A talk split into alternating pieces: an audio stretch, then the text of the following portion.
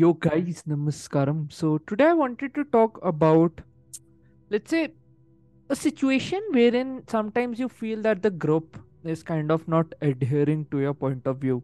So actually, someone had reached out to me with this problem, and I thought about it, and I thought that uh, maybe these rules can really help someone uh, specifically. So it was what came out of that discussion.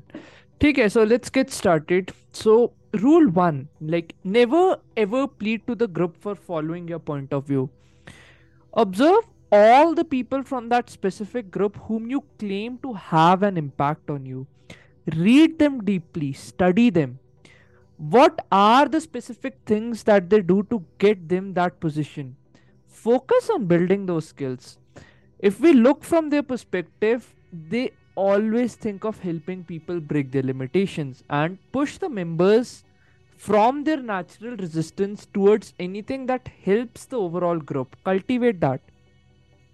This is a fundamental skill that you should develop, observing people's limitations and helping them break it. So, what this does is that you make it an objective pursuit instead of like you know thinking from your own subjective mind that okay i'll please them i'll plead them they'll help me get something none of that shit. Be as objective as you can. Rule 2 be authentic. You have to be your natural self and there are quite a few ways to go about it. If you are unsure about who you are focus on mastering the conventional basics of that specific group or of your field for which you are chosen in that specific group. And then try turning them upside down. It helps you to get a lot of perspectives and then you can choose what suits you best to your personality type. The best way to know what works is to constantly kind of keep on creating new options all the time in your life. If you also add the will to constantly tinker it would make you stand out of the status quo.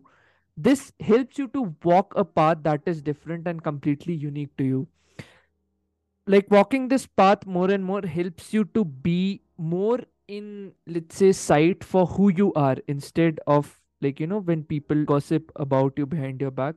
So you would be a natural charismatic person if you just focus on building yourself authentically.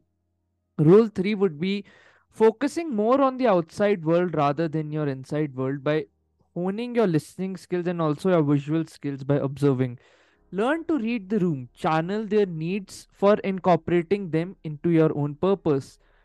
What remarkably good things can you learn from them? Focus on that.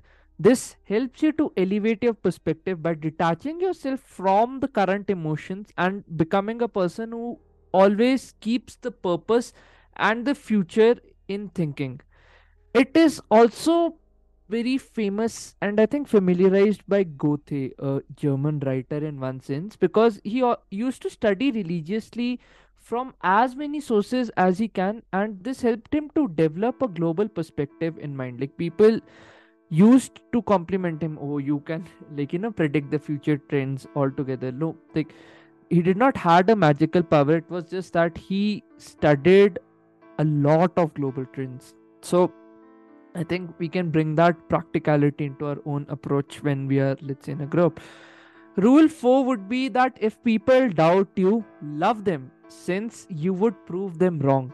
It just requires patience on your end. If you're not able to achieve your goals, think more deeply and retract the course of action needed to achieve your goals. Replace talking all the time with being silent. The most powerful people are the silent ones who just read room and deliver what's needed to be said at the right time. Never overpromise to feel good at that moment from the fake sense of appreciation you would receive. If you fail to deliver what you promised, you will be a major disappointment and lose your credibility forever in that group. It backfires. Leaders always underpromise and overdeliver. Rule 5 would be follow people who lead by example and also are accountable to the highest standards. You should cultivate this quality within your own self. Think about problems from a longer time than the actual time which you have allotted to them. But once you have made a decision, pursue it with great energy and boldness without thinking about the consequences so also when you kind of pursue those things one thing that would come is that you would make mistakes a lot of them. So be comfortable with that. It should be natural to you. Don't apologize and unnecessarily explain yourself over and over and over again. Focus on incorporating that lesson into your future course of action. Just be silent take in the feedback and win through your actions. Rule 6 so just to shift gears i wanted to talk about this that buddhism talks about having a higher self and a lower self if you don't keep your animal nature in check it would surely make your life fail a practical way to make sure you are living a life which is to get in touch with your inner voice through some spiritual practices once you connect with that voice, start contributing to the culture of the group around you. Consider it a moral responsibility to share and improve what you think needs improvement. Man craves novelty. Give him that instead of always being a follower. Start leading by just sharing and improving what you feel the right course of action to be. This could be a very good rule in life, also, generally speaking, that you're always thinking to make everything around you better by 1% person daily. The final rule stop listening to others who tell you who you are and what you should like or dislike. Make those choices by your own self. Experience and experiment with things.